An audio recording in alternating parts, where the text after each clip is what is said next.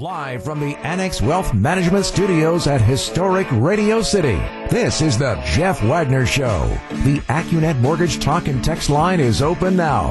Give Jeff a call at 855-616-1620. And now, WTMJ's Jeff Wagner.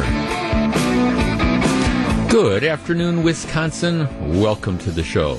Two-year-old girl fatally shot near 106th and Daphne Streets in Milwaukee. We are on pace to, well, you're going to have to go back to 1991. That was the Jeffrey Dahmer year to come up with as many homicides as we are going to potentially see in Milwaukee unless this slows down. Two-year-old, the latest example of that. And what's going on, of course, you've got the Fire and Police Commission that is trying to force the police chief, the best police chief that the city of Milwaukee has had in decades. And I've seen him come, I've seen him go. They're trying to force him out at the time the city is facing just an epidemic wave of criminal behavior. And they're trying to force him out because, well, we don't like the fact that he used tear gas to disperse some protesters, and we don't think that he's acted fast enough in giving some police officers accused of misconduct their due process. Oh, how horrible this would be. Matter of fact, Police Chief Morales joins John McCure later on today with his attorney, Frank Gimbel, and I think they're going to have a candid conversation about what's really going on here. Let me just cut to the chase.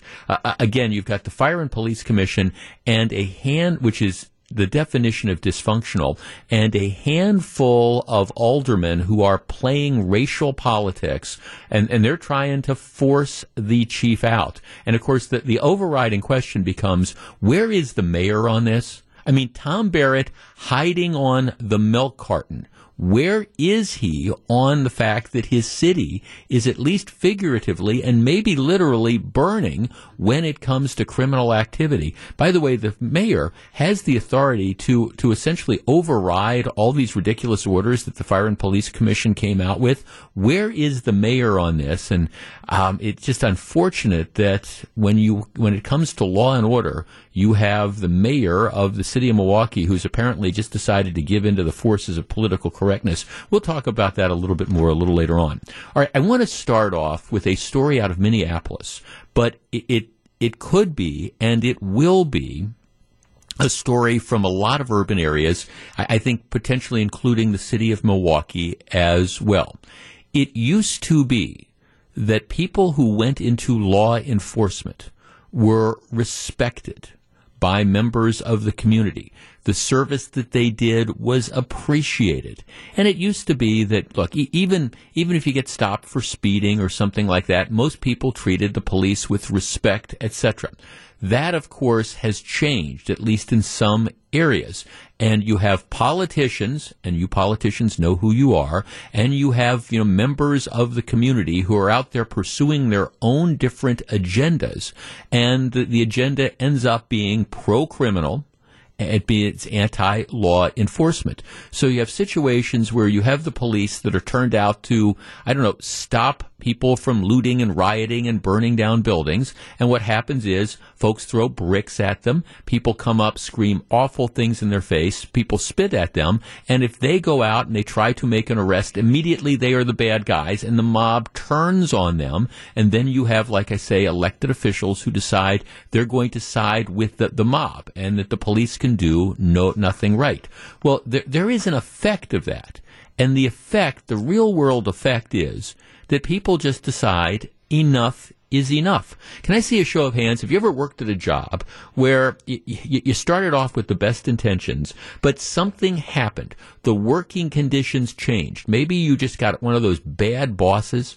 Maybe the working conditions changed, etc. Whatever this was, you come in day after day, and you started off excited, you started off liking the work, and maybe you still like the work, but the job conditions have changed so much that you end up just dreading coming into work, and finally, you just say to heck with it, that life is too short to put up with this stuff. That is what they are starting to see in police departments all across the country. But let's talk about Minneapolis. All right, in Minneapolis, you had the rogue police officer who ended up killing George Floyd, that started all these protests nationally and internationally. All right, nobody defends that rogue police officer. But ever since then, it's pretty much been a free-for-all, open season on the cops up in Minneapolis. And how is that responding? How are they responding? Well, here's the deal. The Minneapolis police force has about 850 officers. 850. Nearly 200 of those officers. All right, so you're talking about 20 to 25%. Nearly 200 officers have already applied to leave the Minneapolis Police Department. All right, it is a prospect that this department could suddenly lose 20 to 25% of its sworn officers. They're heading out. Already about 65 officers have left the department this year. Now, the typical attrition rate is 45 a year. They've already lost 65. They think they're going to lose a couple hundred. And my guess is that's going to go up, because what you're going to see is lots of police officers who just decide, hey, I'm eligible for retirement, boom, I'm gone.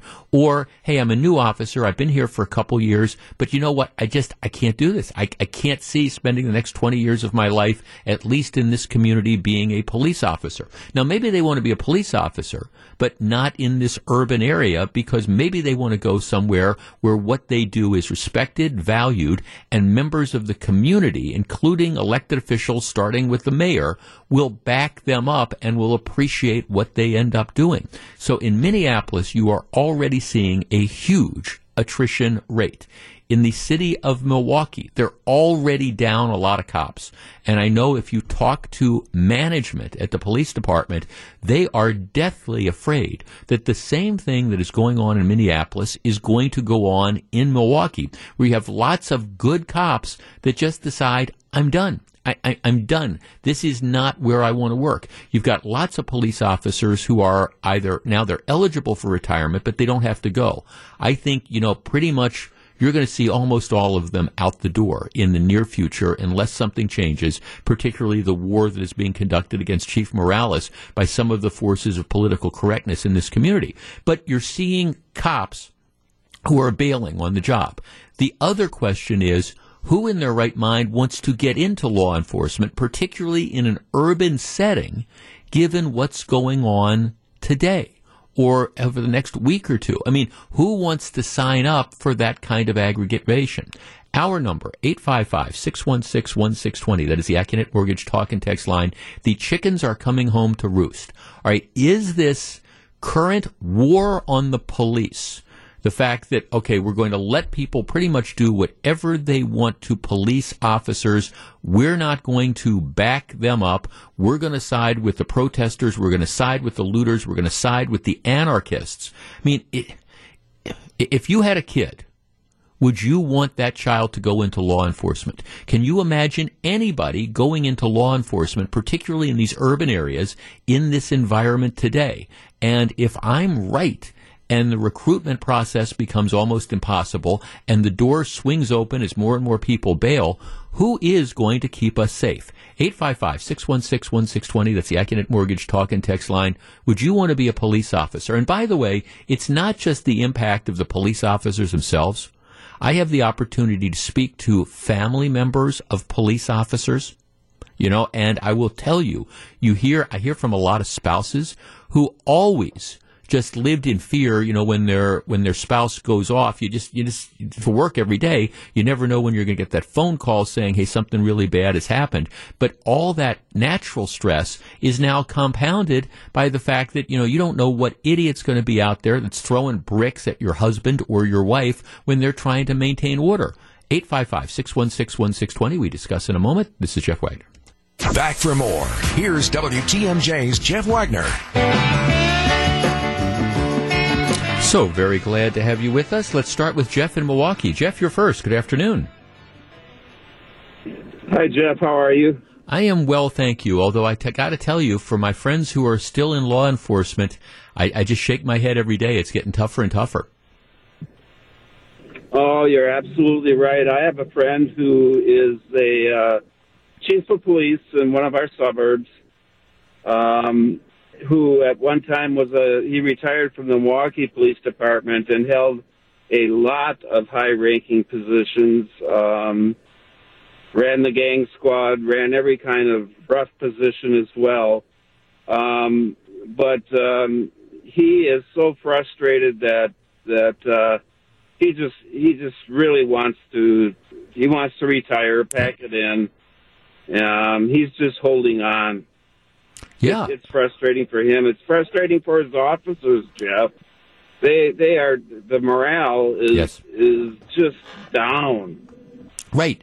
Morale in general in the law enforcement community is at an all-time low. I think it's probably fair to say that, because you have 95%, 98%, whatever, of the men and women who perform, who show up to work every day. They're good cops. They're not perfect, but they're trying to do their best, and yet they find themselves vilified, they find themselves attacked, and they find themselves with very, very little political support, particularly in some urban areas where it's fashionable to side with the looters and the rioters against people who want to have law and order. And it's very depressing, Jeff, very depressing.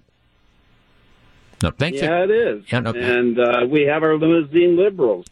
Well, thanks for calling. If you really want, for example, the city of Milwaukee to be Portland, Oregon, I mean, seriously, do you really want the city of Milwaukee to become Chicago? Look, I sent out a tweet. If you follow me on Twitter, it's at Jeff Wagner 620. Sent out a tweet yesterday. Okay, Chicago is on its way to becoming the homicide capital of the world. I mean, violence in Chicago is absolutely out of control. And what you have is you have organized rioters who are now targeting police officers. Last Friday, there was a demonstration at Grant Park down in Chicago, and so you had the police that showed up. Apparently, these rioters showed up with the idea of trying to ambush and attack the police. They showed up with frozen water bottles, and they showed up with sharpened objects and things like that, and they moved in and they attacked the police. 49 police officers injured. 49 police officers injured.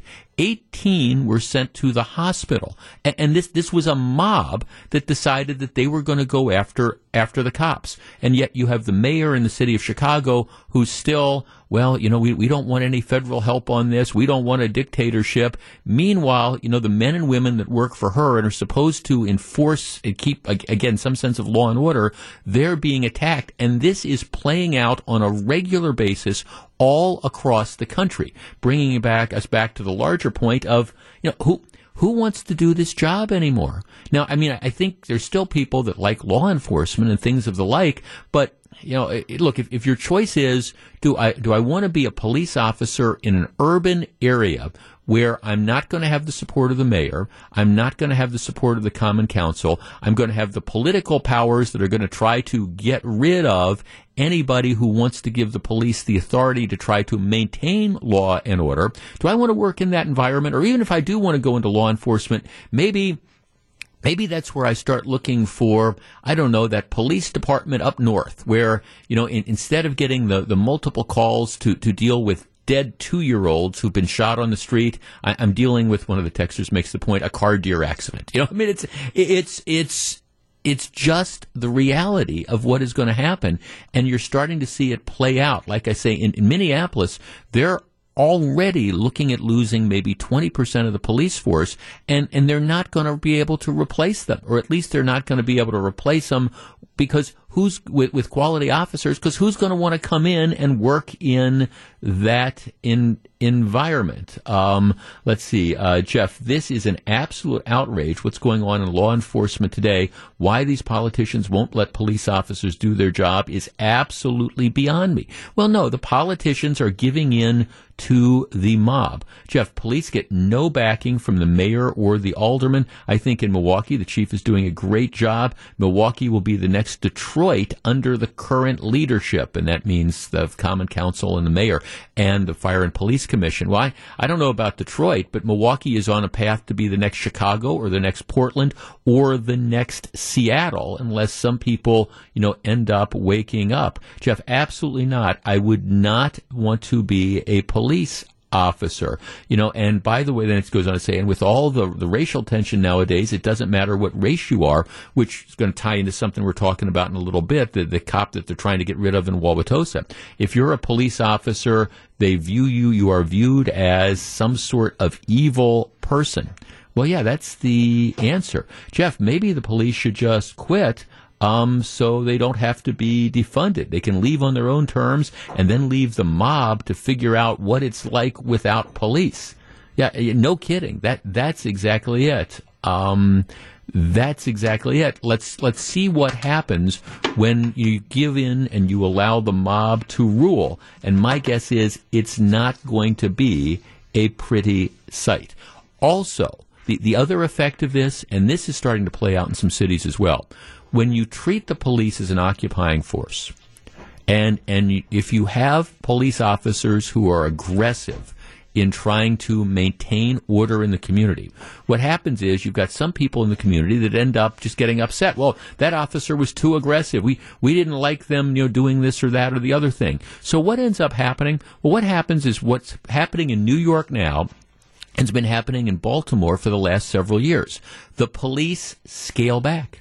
Instead of being aggressive and going out of your way to try to conduct investigations and things of the like, you do what's required of you.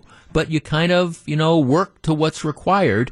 You don't say, hey, I'm going to be really aggressive here because chances are if I do this, I might help solve a murder or potentially stop a murder. But you know what? I'm going to get criticized for this. So they're doing the minimum that's required in some areas. And what are you seeing happen? Homicides going through the roof in Baltimore. Homicides going through the roof in New York. You know, it is almost to a point where you almost want to say, all right, if we're going to turn some of these urban areas over to the mob, let's give everybody just notice of that. Tom Barrett, let's just send out a notice saying, you know, we're going to allow the mob to operate and rule in Milwaukee, and we're giving, you know, 3 months notice to everybody. If you're a law-abiding citizen or you want protection from the police, don't count on it after the next 90 days, and you can figure out, you know, how to get out of the city of Milwaukee or the city of Chicago or the city of Minneapolis or Portland or Seattle or New York. The list goes on and on. This is Jeff Wagner. Jeff Wagner on WTMJ.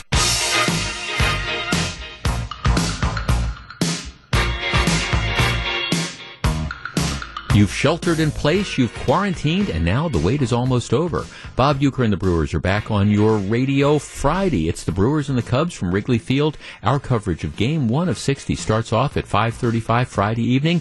Opening day on WTMJ is sponsored by Outdoor Living Unlimited and Century Foods. Now look, I am really, really glad, of course, that we've got baseball back, that we're going to have basketball back. But I'm telling you, it's just, from my perspective, well, I loved opening day, the home openers. And for the last X number of years, we do our, I mean, ever since I've been here at TMJ, we've done, you know, our big opening day broadcast. And the last goodness knows how many years, I got the special credential and got to be in the dugout interviewing people. Just really love that. I miss it a lot. It's not going to be the same, but you know what? I think it's still going to be pretty good, and hopefully they're going to be able to make it work, and the bubble will hold up for the NBA, and they'll be able to avoid widespread spread of coronavirus for Major League Baseball, and hopefully we'll be able to start the pro football season. Would not that be nice? Okay, I want to revisit something we discussed, and we've talked about one or two times, and this is what happens when you let the mob rule.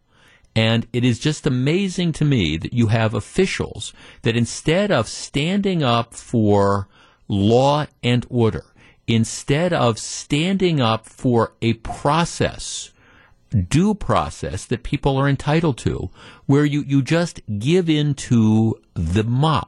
And I'm talking about what is going on in Wauwatosa now. Now, the Wauwatosa police chief, Barry Weber, is a good guy. He's been there forever. He's been there forever. He's now in a situation where you have a mayor who, well, the mayor, newly elected, who's a very liberal guy, he's kind of in trouble with the mob. You have members of the Common Council who have totally sold out to the mob. And you've got a Fire and Police Commission in Wauwatosa that's just namby-pamby and on the fence when it comes to this. And I'm talking about these these hearings that they've been having and these public events that they've been having in Wauwatosa designed to fire, or at least the mob is demanding the firing of Joseph Mensah. Joseph Mensah is the police officer, who, by the way, is black. So there's not a racial component to this.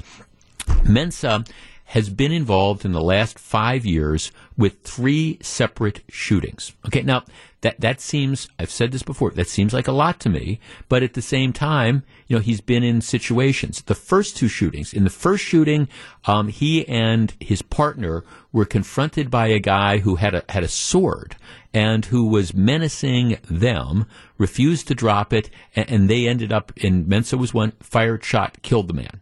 Case was thoroughly investigated, was determined that it was a legitimate shooting. Okay, fine. 2 years later, Mensah comes upon a guy who's like sleeping in his car in the park. He's got a gun next to him. One thing leads to another, and apparently what happens is the guy reaches for the gun, Mensah shoots the man. Thoroughly investigated by local officials and also, I believe, by the feds. They determined the shooting was justified. Okay, now, I understand that you've got a situation where the officer has to draw his gun twice, and that is an unfortunate thing, but what's the option? To let the guy chop off his head with a sword, or to let the man who's in the car reach and grab the gun and shoot him? Both cases were investigated. They were found to be legitimate shootings, which brings us to February of this year. You have an unruly bunch of young people who are out at Mayfair Mall, and that, of course, happens with alarming frequency. It's so bad that mall officials have to call the Wauwatosa police. The Wauwatosa police arrive. One thing leads to another. Kids start to flee. One of them, a 17-year-old, according to the police, is in possession of a stolen handgun, which he turns and fires at the officers. Officer Mensah, who is one of the people responding, returns fire, hits and kills the 17-year-old. All right, so that matter right now is under investigation. The investigation is pending, although the Wauwatosa police authorities are very, very clear in their public statements that they believe that this is going to turn out to be a legitimate shooting. All right. Now, I don't know, but the investigation is, in fact, ongoing. The family of the 17-year-old, they maintain that, number one, the kid didn't fire, and number two, the 17-year-old didn't even have the gun. So there's no common ground here. But the matter is under investigation, and it's going to be determined. You know, we'll sooner or later, and the sooner that right now it's the district attorney in Milwaukee County who's conducting the investigation, the sooner they get this investigation completed, the better it's going to be for everybody.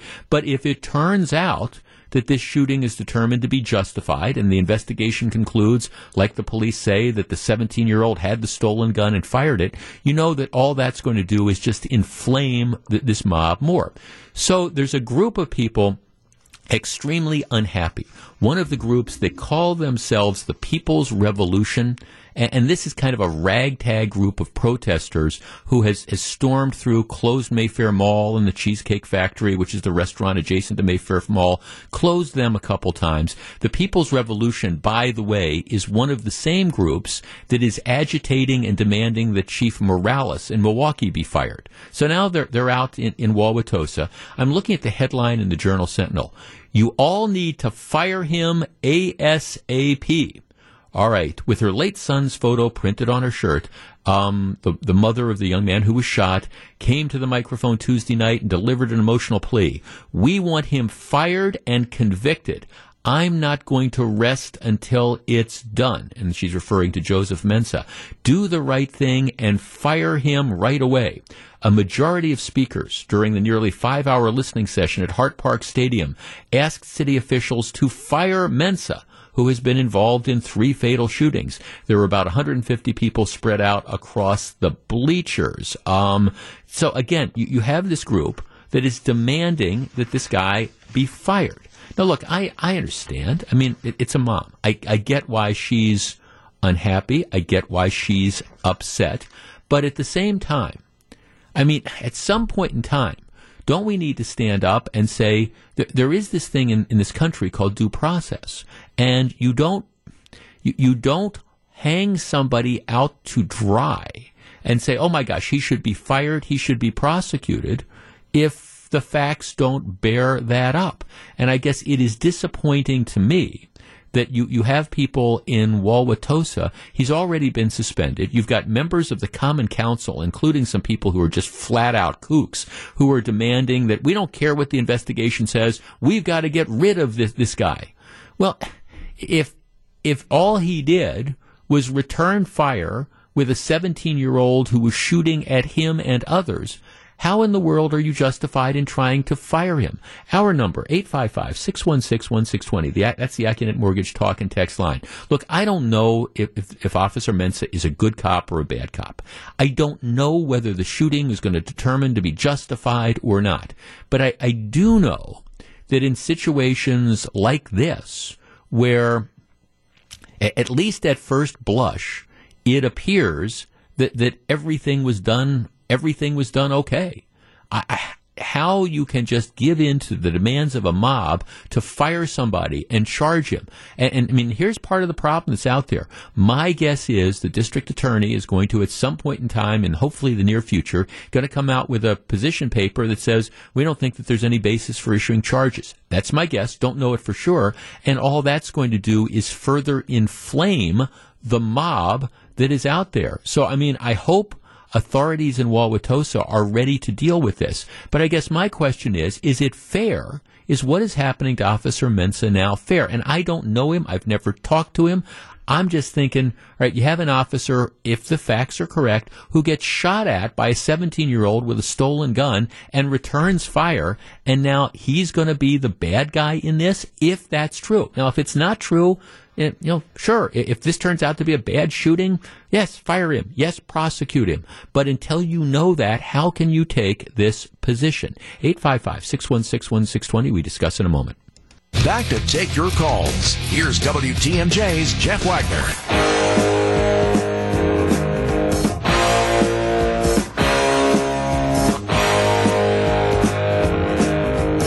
Here's a text. Jeff, it just so happens that all three incidents took place on his shifts. Would this be happening if it was three different officers? I don't know. But that's true. That's the deal. You're a police officer. You get called to, all right, we've got a report that there's somebody who's, passed out in a car in Hart Park or wherever it was. You go up and, you start to engage them, and it turns out they've got a gun on the seat next to them that they reach for. Oh, okay. Well, that's just the circumstance. You get a call that you're supposed to show up because you, and I think his partner was with him at the time, you show up that there's a guy who's menacing, who's brandishing this sword. You get there, you engage with the guy, you tell the guy to drop the sword, he attacks you with the sword, you shoot. All right. You get a call that there's a problem at Mayfair Mall, that you've got these out-of-control kids. You show up. The kids start to scatter. One of them is running away, turns, and again, the investigation will determine what happened. And maybe it didn't happen like this, but nobody knows that. But somebody turns and has got a stolen handgun and shoots at you. Well, yes, any police officer is going to return fire. Now, again, if the investigation shows it's something other than that, well, then we have a different point of dialogue.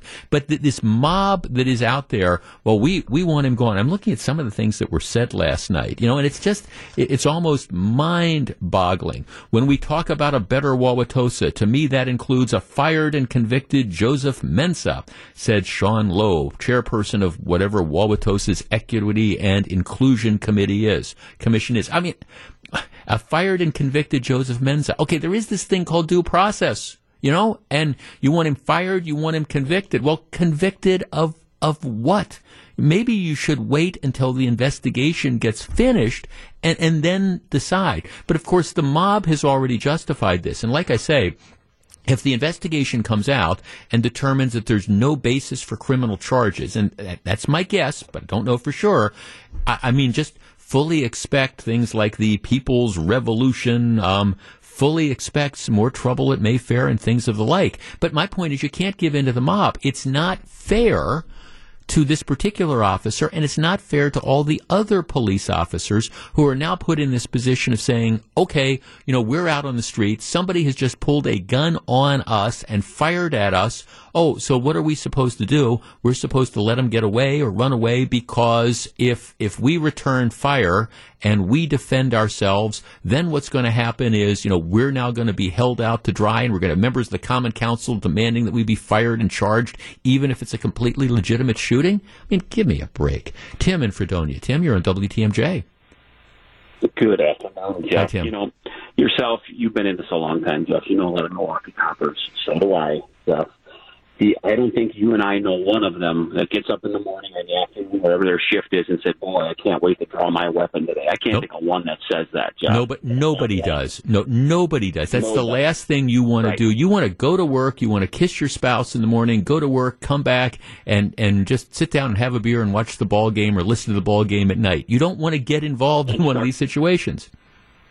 And start the grill, Jeff. No, I got you. So, but this is what happens, Jeff, and it was really amplified in 2008. When you give the kooks a seat at the table, okay, this is what happens when you start pandering to people on the fringes, and then all of a sudden, Jeff, they become more centralized, and then people start listening to their opinions. This is what happens when you have soft on crime, everything. But as far as Joseph Mensah goes, Jeff, if he's cleared in this, I would sue the hell out of the city of Wauwatosa for damages.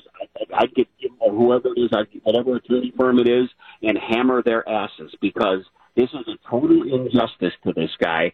You can fire him before he even gets his day in court, everything, and everybody wants him convicted.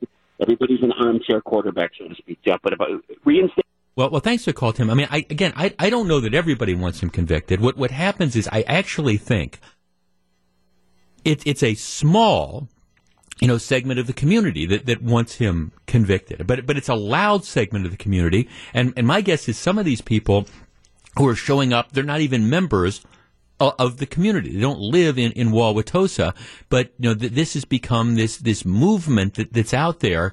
And again, in this particular case, like I say, it doesn't cross racial lines. This isn't that situation because the officer himself is black. And again, I'm going to be the first to admit, I think, you know, 3 officer-involved shootings in 5 years seems like a lot to me.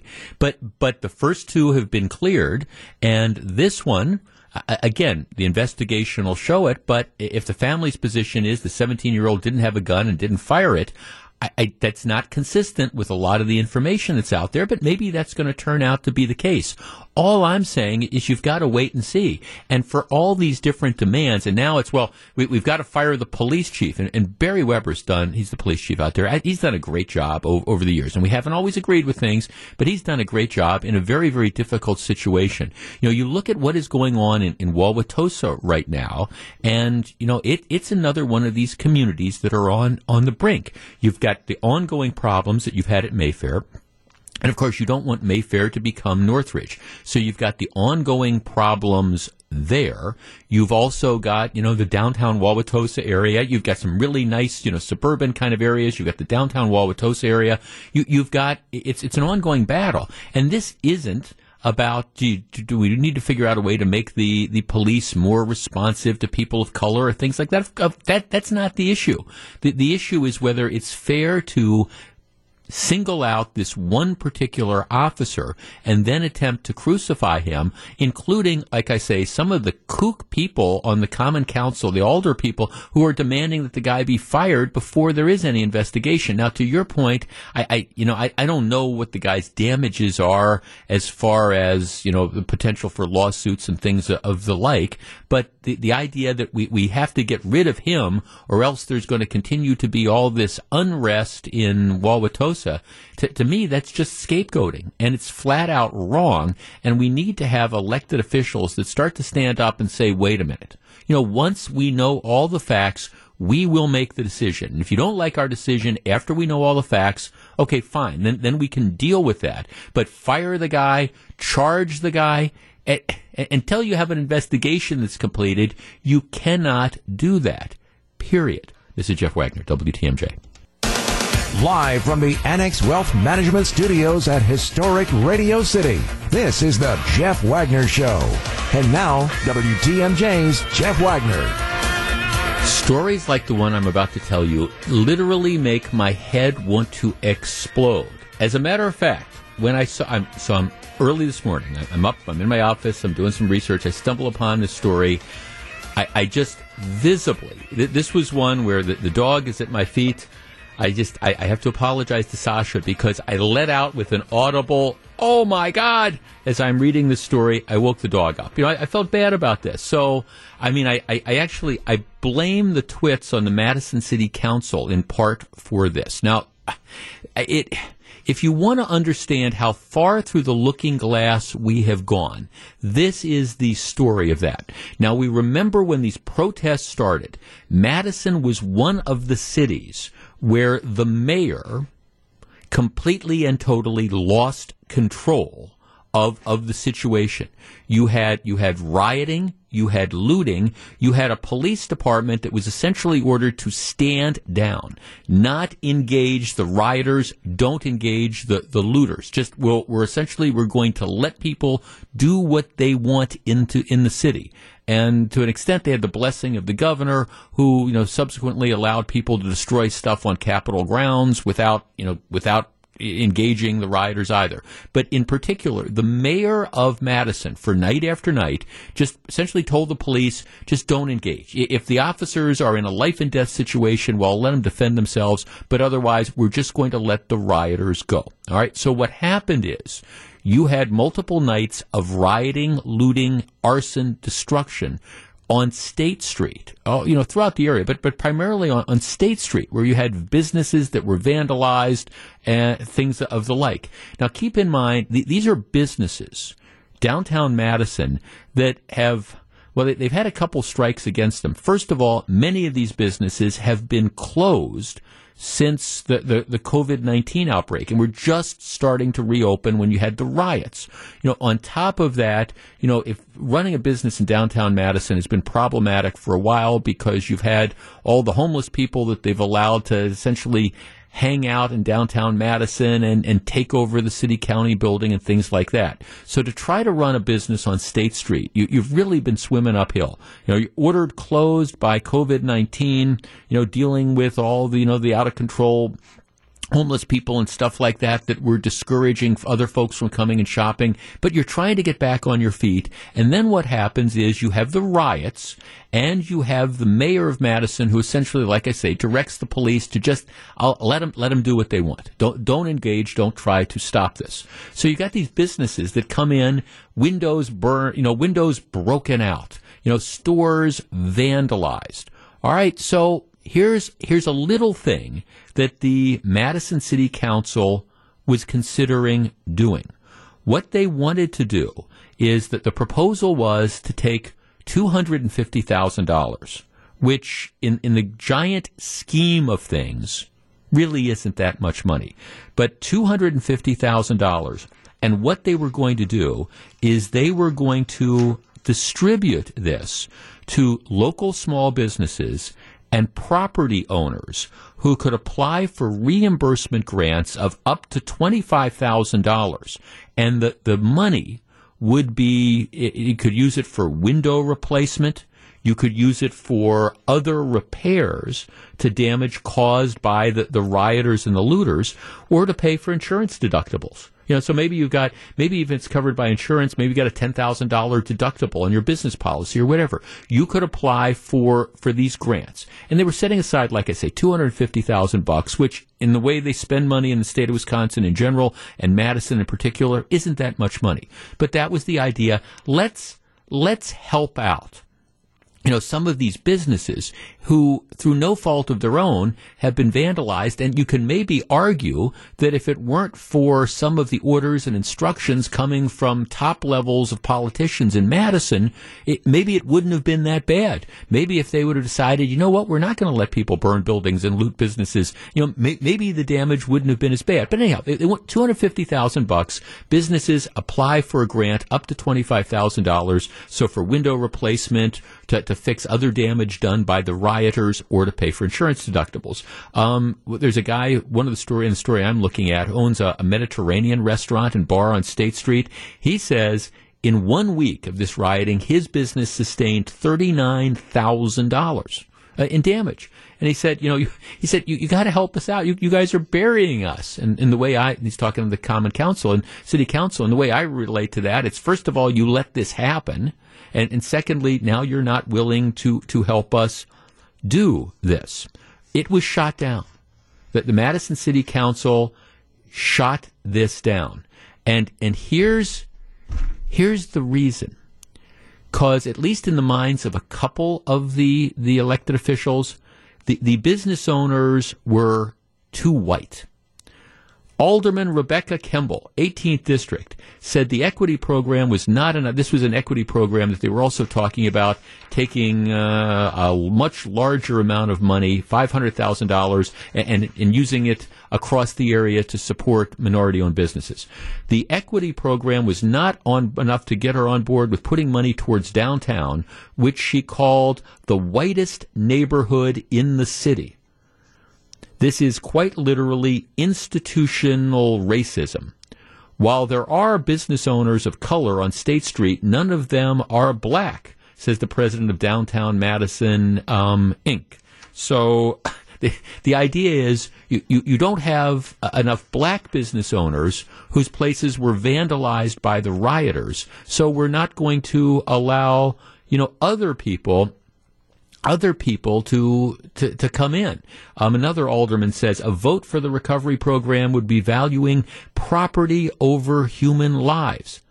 I don't even know what that means. Valuing property over human lives. No, it's here's the deal. You had rioters and looters who destroyed businesses in the heart of the downtown area.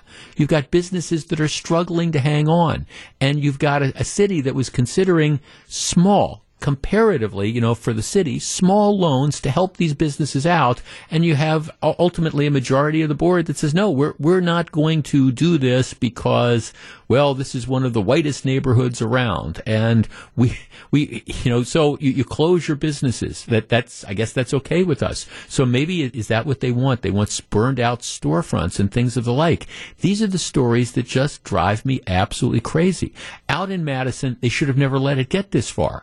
The police, and I'm not faulting the police because these instructions started with the mayor, the police should not have allowed the rioting to get to this point. People should have been arrested. People should have been stopped. You burn a car, you get arrested. You don't just be let go.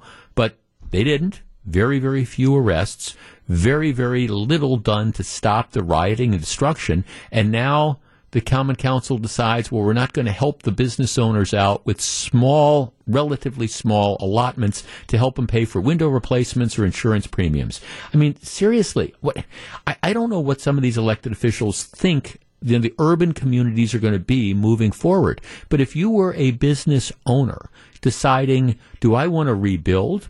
Do I want to invest? And do I want to start, if I want to start a phone store, for example, on State Street in Madison, why in the world would you do it? Seriously, because, the next time, and there'll be a next time, you have a bunch of anarchists that decide they want to break windows and vandalize and loot your store for whatever reason. You have a pretty good idea, number one, that the police aren't going to have your back because the elected officials aren't going to have your back, and the city sure as heck isn't going to help you out after you get it damaged. I mean, really, who would start a business out there? This stuff just makes my head want to explode. But it won't. Back with more in just a minute. This is Jeff Wagner. This is Jeff Wagner on WTMJ. I had hoped, in the wake of all the outrage over what the city of Milwaukee health commissars had done with regard to school openings, is that maybe they'd reconsider. And there's a big news conference yesterday, and the bottom line is they really haven't. They really haven't. For those of you who haven't been following the story, I think we would all agree that virtual learning has been a disaster. Now, there might be some kids for whom it was okay, but in general, for most people, if you've got school-aged children, the virtual learning has not worked out well. It is important to get kids back to school. All right? I think most of us would agree with that. Many of the suburban schools have already outlined plans to try it. Some are going back to 5 days full instruction with all sorts of different things that they're going to be doing in the classrooms. Others are trying different sort of approaches like 2 days on or every other day, et cetera, to reduce class sizes, things of the like. But I think most schools recognize it is important to get the kids back to school. In the city of Milwaukee, the rules were pretty much that schools would be allowed to reopen for in-person learning in the fall, as long as they met certain criteria. Last week, MPS announced that it was not going to reopen. Their reopening plan was not to reopen, at least for the first 30 to 45 days. And my guess is probably the entire fall semester. That would be my guess. And I understand that MPS has different considerations, say, than other schools. The issues that MPS faces, even though you can argue MPS needs more in-person class, has more of a need for in-person classroom instruction than maybe any other school district in the state, I understand. MPS has different considerations. Maybe you get more crowded classrooms, kids that take public transportation and therefore get exposed to coronavirus potentially, all those things. So MPS says, okay, we're not going to reopen. Fine. What happens then is you have a lot of other schools, UWM, Marquette High School, Wisconsin Lutheran High School, and a whole range of private and or charter or parochial schools who have been making plans all during the summer. They've been using the last few months to figure out what they're going to do to open up. And they're planning, okay, well, we're going to open up. That's fine. Well, here's where the problem comes in. MPS, which doesn't like the competition it gets from other schools to begin with, MPS very, very afraid that if they're closed, you're going to have a lot of parents who recognize that virtual learning is a failure, and they're going to pull their kids out of MPS, and they're going to find some other place where the kids can go to school. So suddenly the Milwaukee Health Department, without giving the schools any notice, changes the criteria so it essentially says, oh, all you that had plans to open up this fall, you're not going to be allowed to do it. Now, they've subsequently backed out off that just a tad. They say, well, you know, if you've got a mediation plan, we'll take a look at it. But let us be honest here. They've taken that same policy with restaurants, and I think they've approved 2 of 100 restaurants for full reopening. So the chances of you getting, you know, Wisconsin Lutheran High School or Marquette University High School or these others open for in-person instruction, I think is probably slim to none, and slim is getting ready to ride a bus out of town. They're not backing off on this. You know, they say, well, you know, we've got all these different concerns. We're concerned about, you know, vaccinations. Not COVID-19 vaccinations, you know, vaccinations. We're concerned about what's going to happen if what's going to be the protocol if a teacher gets sick. We want to review all of this stuff. All right, at some point in time, don't they need to just get out of the way and let these schools at least give it a try? And if it doesn't work, it doesn't work. But if the parents want to try it and the school wants to try it, and if MPS doesn't think they can pull it off, go with God. I understand that. But if some of these other schools think they can pull it off, shouldn't they have the right to try? Our number, 855-616-1620. That's the AccuNet Mortgage talk and text line. Again, I think it's important to get the kids back to school. And I think there's a lot of factors that goes into it, this decision. You know, what's the class size going to be? Can you keep the kids separated? You know, what's the situation with faculty? How do people get to and from school? Is it a situation where you've got to ride a city bus, or most of the kids, do they walk? Is it a neighborhood situation, or do mom and dad drive them? All those are factors. But we got to get kids back into school at some point in time. And if we don't do it now, well, I mean, when are we going to do it? Are we going to lose a year? Are we going to lose 2 years? And I guess my point would be, if you've got suburban schools that believe that they can pull this off, why should we say to Wisconsin Lutheran High School, just by virtue of the fact that its parameters happen to be within the city of Milwaukee, that you can't do it, you can't open? Or Marquette University High School. If all sorts of other high schools feel that they can open up, why do we say to Marquette that you can't open up?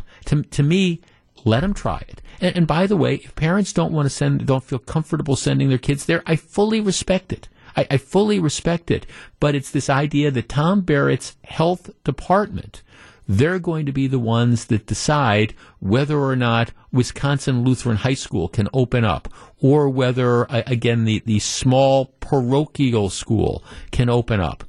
Let them try. And if the purpose for doing this is you don't want MPS to have the competition, that's not a very good justification. 855-616-1620. That's the AccuNet Mortgage talk and text line. All right, will you send your kid back to school this fall for in-person instruction? Would you send your grandkids back to school for in-person instruction? And my answer is we've got to try this sometime, because what we have been doing over the last couple months, it didn't work well. And it's nobody's fault. It just didn't work well.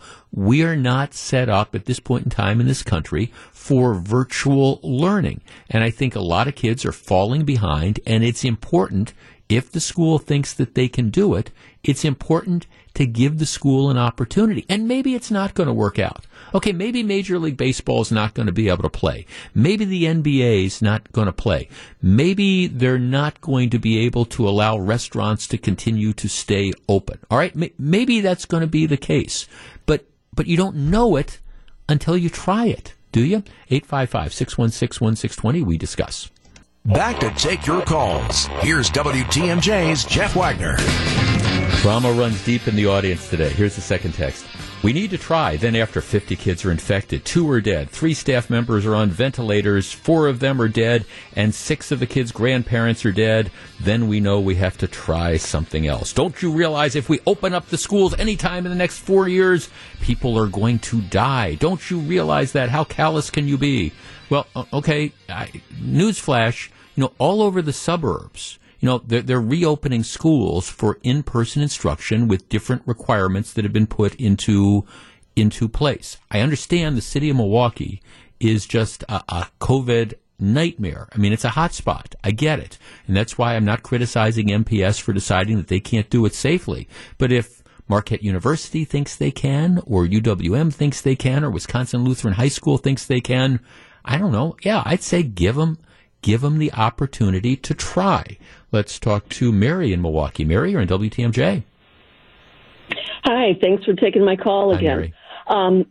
I am a former elementary school teacher in a private parochial school. Okay. I usually had 25 to 30 kids in my room, and if I were dealing with that now, I couldn't accept any more. We couldn't take any more kids in if Milwaukee public school parents are saying, I'm just going to go to some other school. Right. We couldn't fit them in.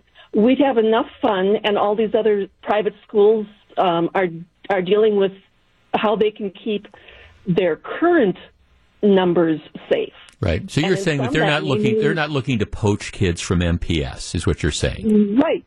Right. And they're probably having to deal with this group comes in on this day, and this next group comes in on the next day, because if you've got 25 filled desks in a room, your room is full. Right. And you can't do the social distancing on them. So, yeah, let them try. They have been planning. They've been working to see what they can do based on the numbers they expect. And if they don't think they can do it, then they won't. Well, exactly. And again, I think this is one where the parents get the choice. Now, I understand that we've got some people in the nanny state that they think that they know better. But if the parents who have been watching what's going on with their kids' education and recognizing that this it's not a workable sort of situation. And if they get the information from the school, and this is what the school is going to do, and this is how they're going to deal with this type of stuff, and if the parents are okay with giving it a try, and the school officials are okay with giving it a try, I say let us give it a try, and then end up seeing. And again, the kids are out and about anyhow. They're interacting with people. I think you can make an argument that it's a lot safer, some of the interactions they're going to have in schools, where there will be mask requirements that'll be enforced, and there will be the social distancing, and they'll probably be taking their temperatures on a daily basis. You can make the argument, I think, they'll be safer in schools than they might be, again, not in schools. Yep, and then count in the economics of parents who now all of a sudden their kids are home. Well, and they are expected to have to go to work. Well, also, and expected to try to teach. I mean, that's the thing that, look, some parents, some parents embrace that and they're good at it. Others don't. But at some point in time, if we accept the premise that coronavirus is going to be with us for the foreseeable future, Okay, maybe you try it, maybe it doesn't work, but what's going to be different now than in January or next spring? I mean, are we really going to say no public schools are open, or no schools are allowed to be open until we get a vaccine, and then you get 70% of the people who agree to take the vaccine? Thanks for your call, man. That just doesn't strike me as being workable. And again, if you as the parent don't feel comfortable with what the school has come up with, I understand. I'm not going to criticize that. But this idea that you've got this nanny state out there, and some of these people who I don't know probably are very, very far removed from this issue in age are sitting there saying, well, this is going to be terrible if we let the parents choose to send the kids back to school. It's going to be awful. People are going to die. Well, okay, well, it's... You know, it's not your kids. They're making the decision, and they think that they can end up doing it safely. And again, I appreciate that different schools have different considerations. And what's going on at Wisconsin Lutheran is different than what might be going on at Pius, which is different than what might be going on at Riverside, which is different than what might be going on in a small parochial school. So trust the school officials and the parents. Matt in Milwaukee. Hi, Matt. You're on WTMJ. Hey, Jeff. How are you doing today? Good. What do you think? I'm in a unique situation, kind of unique. I teach fourth grade here in Milwaukee at a choice school. My sister teaches second grade in Mequon. They're ready to go back. We are obviously kind of in limbo, still up in the air, waiting to see what happens. I agree with you 100%, though. We need to get back in the classroom. My sister's, I guess, is kind of like the guinea pig. See what's going to happen. Yeah, I guess. Do you think you could teach safely this fall? Do you think that they could come up with policies and stuff that would not put you or your kids unnecessarily at risk? Really, I don't know how to answer that. But okay, what's going to happen? This is what I think is going to happen. Though some kid is going to get in the classroom. And it's just going to spread, and they're going to be shut down. Well, you know, I mean, you very well may be right. I mean, one of the good things about this is particularly like the younger kids haven't been really the real spreaders, but that doesn't mean, you know, it can't change. So thanks for calling. I mean, again, you may be right. You know, and that might be what happens with Major League Baseball. Interesting text here, Jeff. What I don't understand is if daycares can be open, what's the difference between that and the schools? Well, there is kind of that factor that's there. I mean, if the daycare is going to be open, and look, and I understand you got to put in different precautions. I get it. But at some point in time, you've got to try to do these things if we agree that the alternatives aren't working out well. And why can't we trust the school systems? MPS, like I say, came to the conclusion they don't think they can do it safely.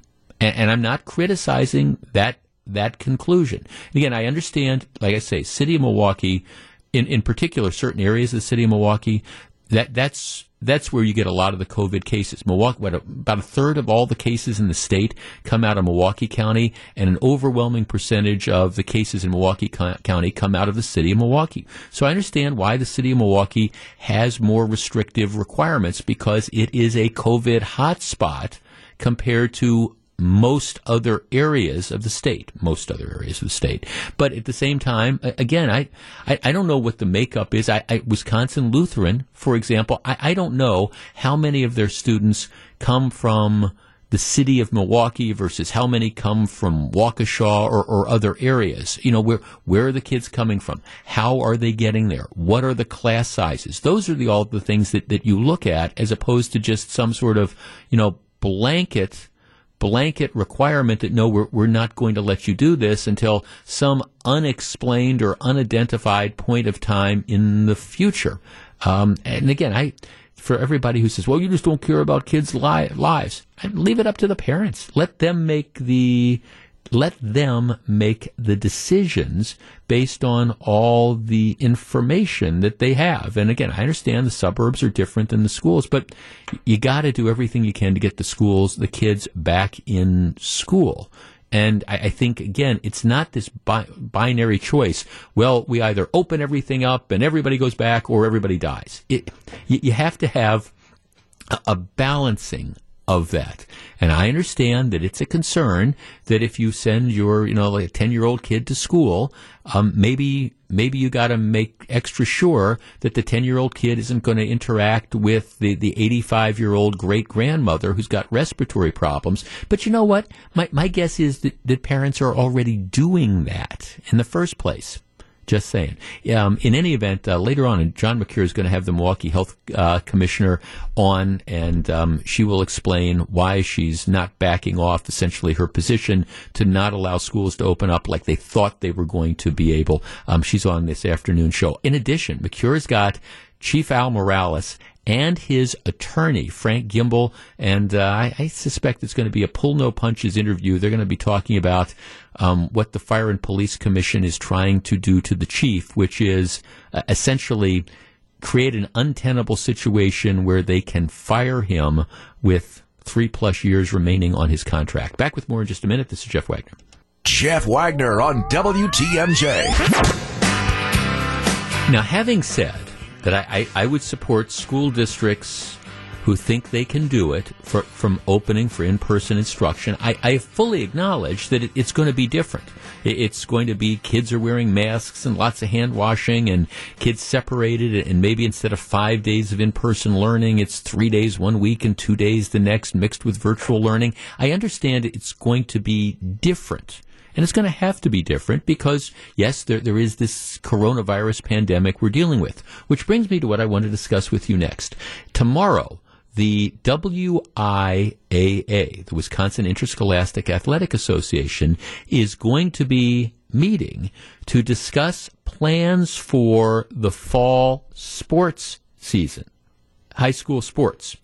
One of the proposals that is out there is taking the fall sports, like football, and moving them to spring, and then taking the spring sports and moving them to summer. So in other words, recognizing that at least right now there's all these ifs. We don't know if things are going to work, and even if the kids are able to go back to in-person learning, what's going to happen is it's going to be different. There's not going to be the close contact, et cetera, et cetera. So on the hope, and it is a hope, that things are going to be better 6 months from now than they are now, and there's not going to be as much uncertainty, the idea is let's take the fall sports, like let's have football. We're not going to give up on the football season, but we're going to play it in the spring.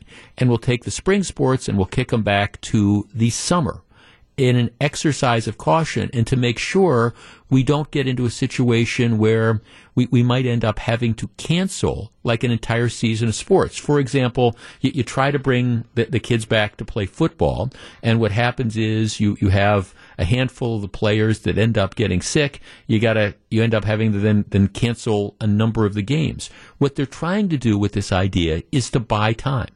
Our number, 855-616-1620. That's the AccuNet Mortgage talk and text line. I am prepared to be talked out of this, but I don't think that that's a bad idea. A lot of, or at least, several, major colleges, that's what they're doing. Like the Big Ten and the Pac-12, they canceled all of their they canceled all of the non-conference games. They're trying to buy time, so they're pushing them back. Now, a couple other of the big college sports, they've gone ahead, and these conferences have gone ahead, and they've said we're going to play this in the spring. A number of other states. Washington State in particular, they did what I was just talking about. They just said, okay, we're going to move the fall sports. We're going to move them to the spring. Yes, we're going to have a football season, but we're going to buy time. And again, I don't know what things are going to look like 9 months from now. And maybe they'll be the same. Maybe they'll be worse, but they may be better. And I guess I just think about this idea, and I think, maybe this is an opportunity to again, sort of hedge your bets and buy a little bit of time. I think it's a pretty good idea. 855-616-1620. Now, as soon as this idea was floated, apparently a Change.org petition was launched, and 3,000 people had signed a petition saying fall sports should not move to the spring. Well, I don't know. I think in some respects this is the kind of decision that sort of makes sense. It's not unlike what Summerfest did when Summerfest, said, okay, normally Summerfest is supposed to be June and July. We're not able to pull that off. We don't think we can do that with the way things look now. We're going to move it to September. Now, subsequently, Summerfest came in and said, okay, no, we don't think we can pull this off. The acts have canceled. We can't do it. But they bought themselves some time to see if things would potentially work. That's what this looks like to me, buying time to see if it might work. And candidly, I think that's a superior alternative than trying to get started. I mean, I want to get the kids back into school. That's got to be the priority. And with all due respect to people who, value athletics, and I do as well, get them back into school. Let's see how the classroom stuff goes, and then let's worry about what's going to happen if you've got like 50 or 60 high school football players that are going to be banging into each other. I think this makes sense. Let's talk to Dave. Dave, and you're on WTMJ. Hi there. How are you? I'm well, thank you. What do you think about this idea? So I guess I would agree with it. I think it's probably the only realistic option. When you think of Marquette, when you think of all the schools that are in Milwaukee that would, for example, be in the greater metro conference, they are doing all virtual learning. And if they are doing virtual learning, they are basically saying it is unsafe to do anything. Right. So how can they have extracurricular sports? Yeah, you're exactly right. I mean, if the schools aren't, for all those schools in Milwaukee, it's a non-starter, because if the schools aren't allowed to be open, there's no way in the world that you can have athletics. I agree with you completely. Right. Yeah. And so that would be the same thing with Madison. Madison is saying we can't have that. So that screws up all the conferences. Right. And then if you would go into playoffs, how would you even get state champion or anything like that? It just there is it's a mess. Yeah, it is. It is, and I think so. And that's why I look at this as buying time. Now, here I have a text that Jeff. Colleges can do that because the athletes only play one sport. In high school, there are many multi-sport athletes. Well, but at the same time, you're not canceling and. First of all, that might mean that some of the athletes have to make a choice. But under the plan, you're not canceling seasons. Now, I guess there's going to be some overlap between the winter, but you're taking the fall, okay, and so now you're going to move the fall into the spring. You're going to move the spring events into the summer. Now, I guess maybe there is some overlap. I don't know when the winter seasons would end and when, like, the football practice would start if you've got somebody that's playing basketball, if they're able to do it. And I can see that there might be some choices that have to be made, and maybe not all the kids who are multi-sport athletes will be able to participate in all the different sports. I understand that, but it seems to me that that's better than just saying, okay, well, we're going to just try to blast ahead, and then we'll recognize that we might have to cancel this or that or the other thing. At least this buys time. And that's what we're doing right now. And yes, I understand. I was making the argument a while ago that you have to try to do stuff. But in the case of, again, interscholastic athletics, to me, it's the learning, it's the getting the schools open first and then moving to all the other stuff. And, hopefully by the end of this year, there'll be a vaccine. Hopefully, next year, all this stuff with coronavirus is just going to be a bad memory. That's my hope. But I guess I'm looking at a story right here.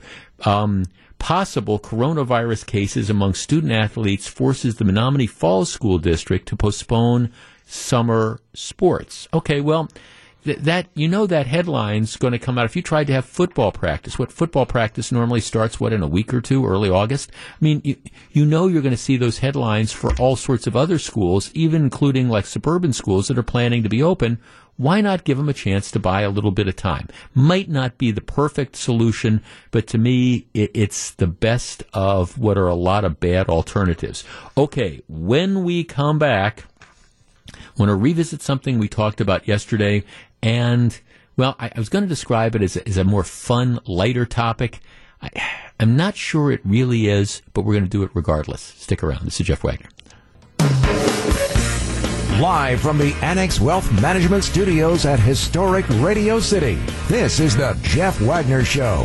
And now, WTMJ's Jeff Wagner. You know, Melissa, what you just did has been tripping me up lately. I for years and years, I've been saying News Radio 620 WTMJ, and now we're just News Radio WTMJ. TMJ, yeah, yeah. Which I actually... Do you go flip back every once in a while? Well, I guess I hadn't been aware that it changed. Oh. I was cutting these different recordings for things yesterday, and I'm looking at the script, and I was kind of like blasting ahead, and then I was told, no, it's News Radio WTMJ. Yeah, that's been for a while.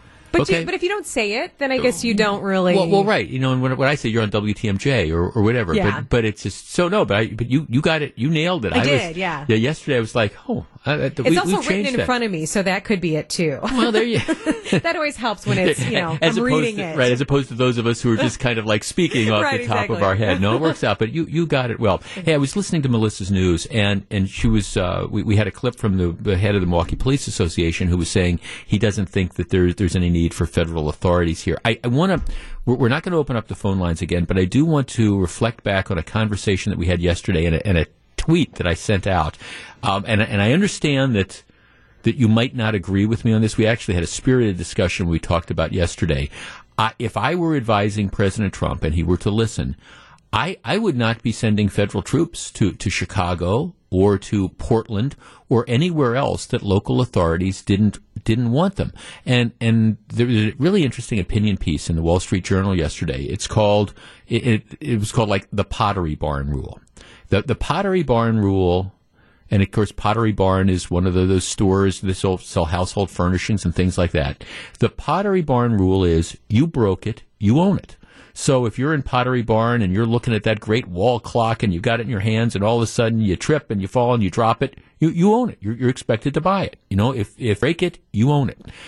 I think I would apply that to some of the unrest that is going on across this country. Portland, Oregon is an absolute dumpster fire for both literally and figuratively. 53 days, 53 nights of protests, many of which, not all of which, but many of which it's just kind of disintegrated into rioting. And the mayor has completely lost control of that community. You've got businesses who haven't been open for weeks and weeks, not because of COVID-19, but because, again, it's not safe to do that. So into that, President Trump sends out the Homeland Security people. I think he has a right to do it. Don't get me wrong. And ostensibly, they're there to like protect the federal building and things like that. But you understand how this happens in the context of protecting the federal building. They get drawn into doing enforcement work because what happens is you have people that throw bricks at them and then they chase them into the crowds and you're making all these arrests. And then what happens is the story becomes not that you've got out-of-control rioters and looters and anarchists who are taking over an American city, but rather it becomes, again, politicized. Well, here's President Trump, and he's acting like a dictator, sending authorities in. I understand that you might disagree with me, but my approach would be, okay, you broke it. You own it.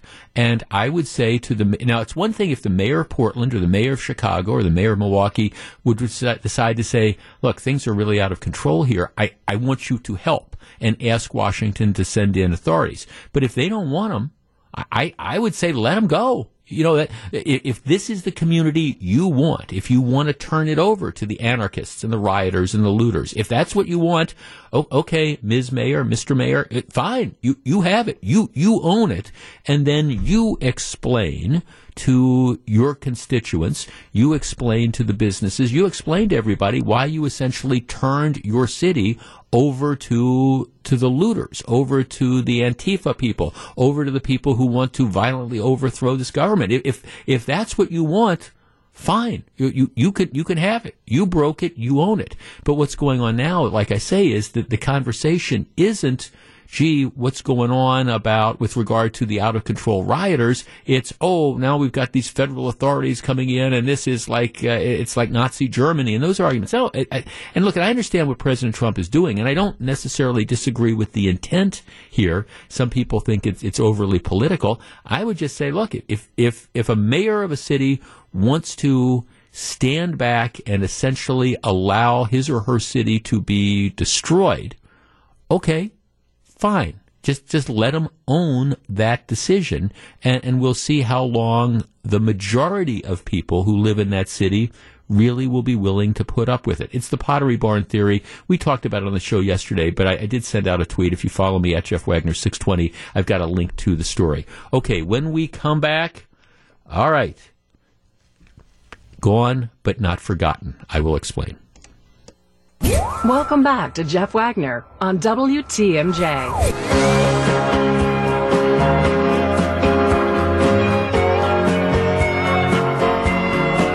Once we get done with the coronavirus pandemic, if we get done with the coronavirus pandemic, the world is going to look a lot different. There's a lot of businesses that were mainstays that were kind of like on the edge maybe beforehand, or maybe they even weren't on the edge. Maybe they were successful, but what's happened is, you know, COVID-19 has just absolutely killed them. And there's no industry that's getting touched more than the restaurant industry. I'm looking at a story in the Chicago Tribune from today.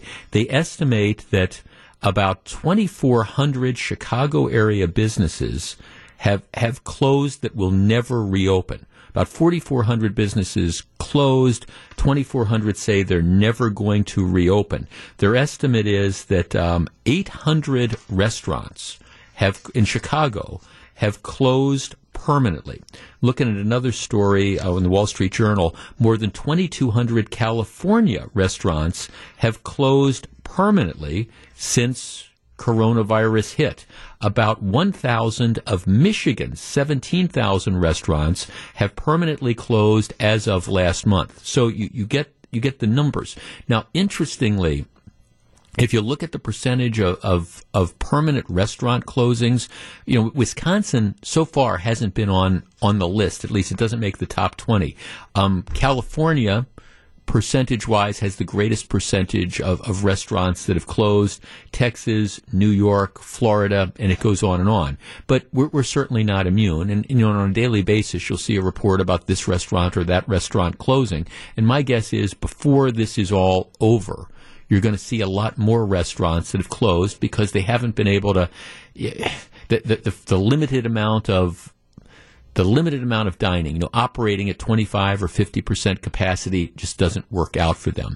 The requirements that they have to put in place turns off a bunch of people. I was talking about a restaurant I go to on a regular basis where the owner was telling me the clientele tends to be a little bit older, and people just aren't comfortable, even with all the different things that people do, that they do at the restaurant to maintain distancing and taking out tables and all that. You know, a lot of the clientele just isn't comfortable going back to restaurants. As for me, we eat out a bunch, but we literally eat out. I mean, we intentionally go to restaurants where they have patio dining. And I understand that, you know, you're taking a little bit of a risk there, but we're willing to take that risk. I think I've only eaten inside once or twice. Now, what's going to happen 2 months from now, I don't know. You know, when the weather starts to turn and you can't get that patio dining, I don't know what's going to happen. But at least, you know, right now we're depending on the patio dining, and we're doing it quite a bit. All right, I thought we'd have just understanding the world we're living in. I understand also dining out is a big deal for a lot of people. It's an enjoyable experience. There's some people that go out maybe once a month as a treat. There's other people that go out multiple times a week because it's just what they like to do. It's just how they deal with things. And the truth of the matter is, there's going to be a lot of restaurants that we used to go to that we're not going to be able to anymore because they're not going to be able to survive this. So I thought we'd take a walk down memory lane. Here is my question. What is the best restaurant that you'll never eat at again? The best restaurant, but that's a clever way, at least I think it's a clever way of kind of asking, you know, a restaurant that you used to love that's been closed. The best restaurant you'll never eat at Again, 855-616-1620. That is the AccuNet Mortgage talk and text line. I guess I do this as kind of a tribute to restaurants gone but not necessarily forgotten, and some of those restaurants that, unless things change in the near future, they might be gone and not forgotten. 855-616-1620. That's the AccuNet Mortgage talk and text line. The best restaurant that you'll never have a chance to eat at again. Crew is lining up the calls. We discuss in just a moment. This is Jeff Wagner on WTMJ.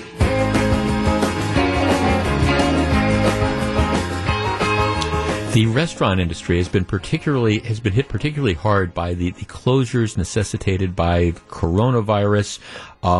It's interesting. They talk about, like in Chicago, 800 restaurants have closed permanently. 2,200 restaurants in California have closed permanently. 1,000 of Michigan's 17,000 restaurants have closed permanently. All right, we've lost some good restaurants recently. We've lost some good restaurants over the years. What's the best restaurant that you're never going to get a chance to eat at again? Let's start with Dennis on the South Side. Dennis, good afternoon. Hey, Jeff, thanks for taking my call again. Sure.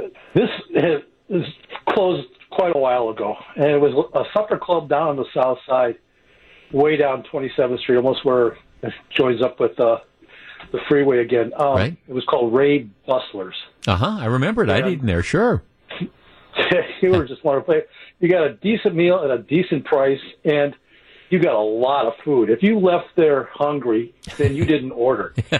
You were trying, right? I mean, it's like one of the kind of like a classic sort of supper club. That's what I kind of remember it being. Yeah, it was delightful that way. One other place, real quick, Nopoli's over on Layton, which was a pizza place. It was run by a family, Iacona, I think was the name, and originally from Italy, and their pizza was fantastic. Yeah, Now, thanks for the call. No, isn't it amazing that sometimes you think about that, you remember, boy, I remember the recipe that they had for this dish or that dish or whatever, and it's just not the same. It's gone. Let's talk to Harold in West Allis. Harold, you're on WTMJ. Hello. Hi. Top's Restaurant in Hales Corners. I'm not sure I ever went there. Excellent fish. Okay. Excellent fish. You could sit down and eat, or you take it out, and it was just excellent. All right. I guess wasn't familiar with that one. 855-616-1620. Let's see. Lots of texts here. Let's see. Normie Baker's Pleasant Valley Inn in West Allis had the best steaks around. Jeff, it has to be the Acapulco Mexican restaurant that used to be on 6th and National. They had the hottest sauce around and the most tasty, authentic Mexican food.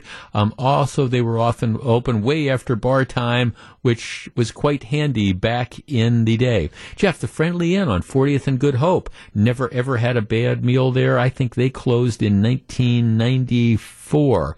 Okay, let's see here. A lot of people with different ideas. Jeff, the best restaurant in the Midwest was Frenchies. Boy, you're really going back. Frenchies was on the east side.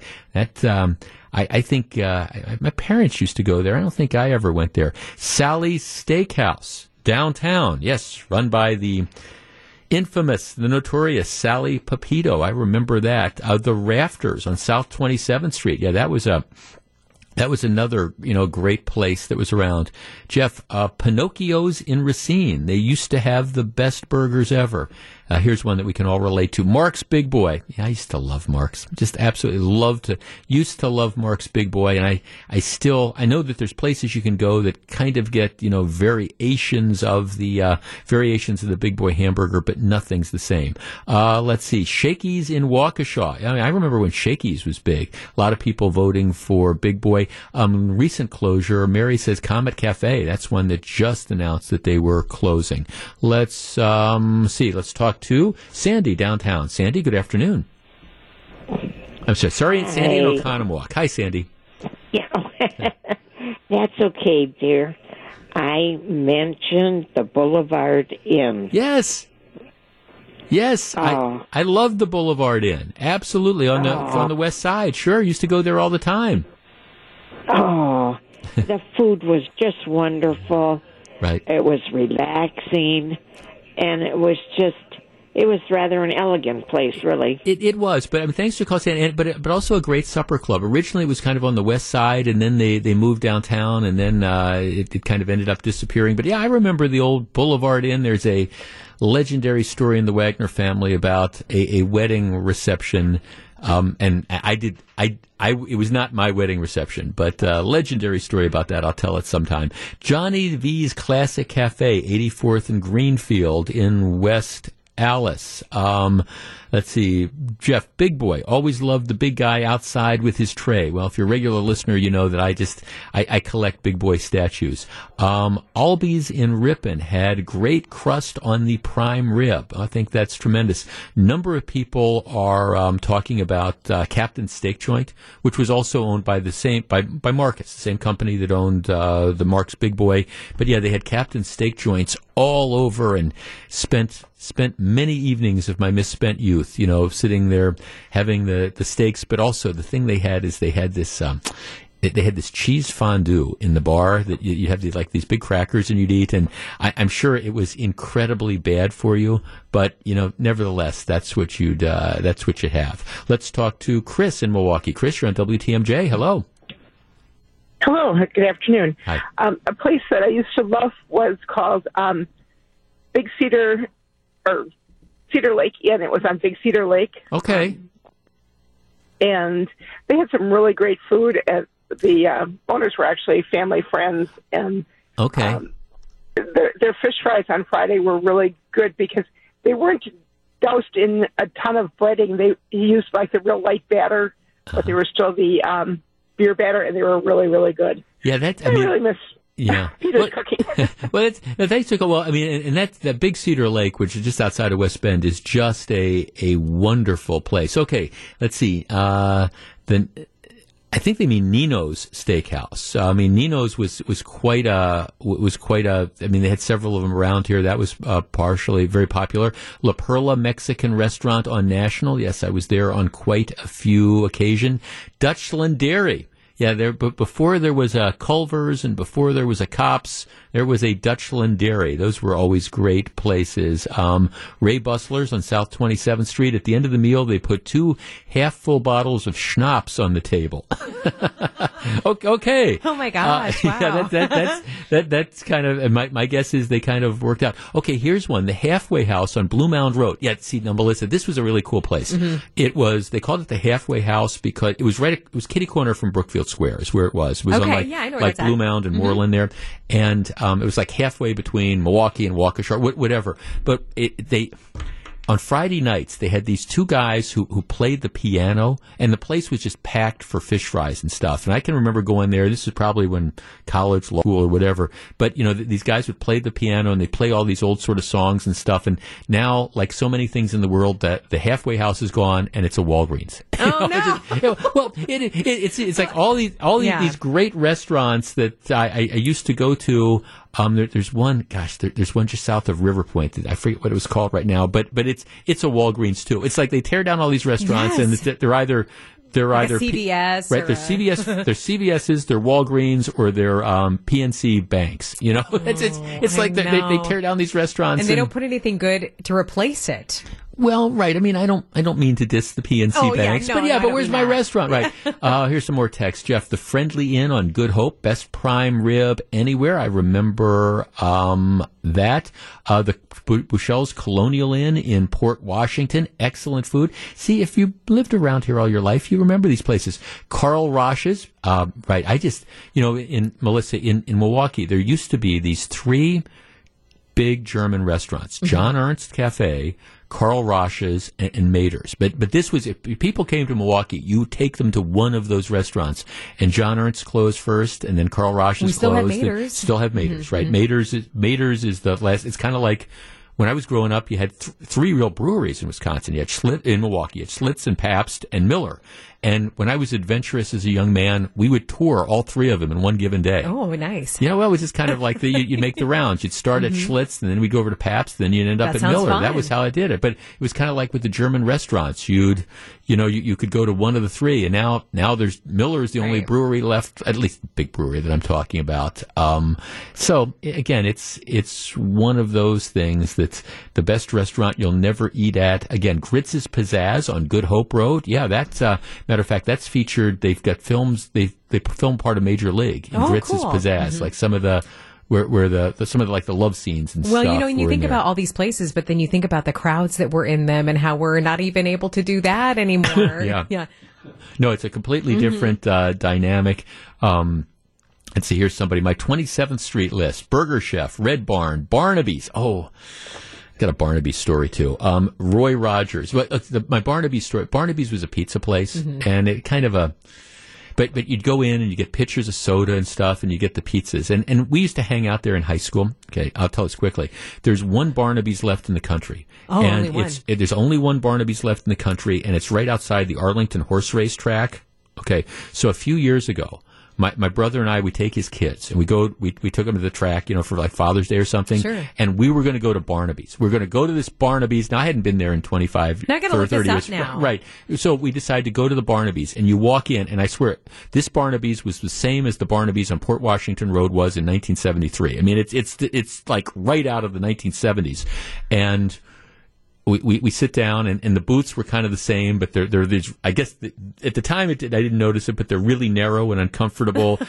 The pizza, I guess, let me put it like, not the same as you remember. Not the same as it was the same as I remember it, but maybe my taste changed. And I know the kids are like, you guys have been talking about this. I mean, it was kind of like, it's just, it's one of those things that 45 years ago, it seemed different. All right, this was fun. I hope whatever your favorite restaurant is, I hope it is able to survive what we've been going through in the last several months.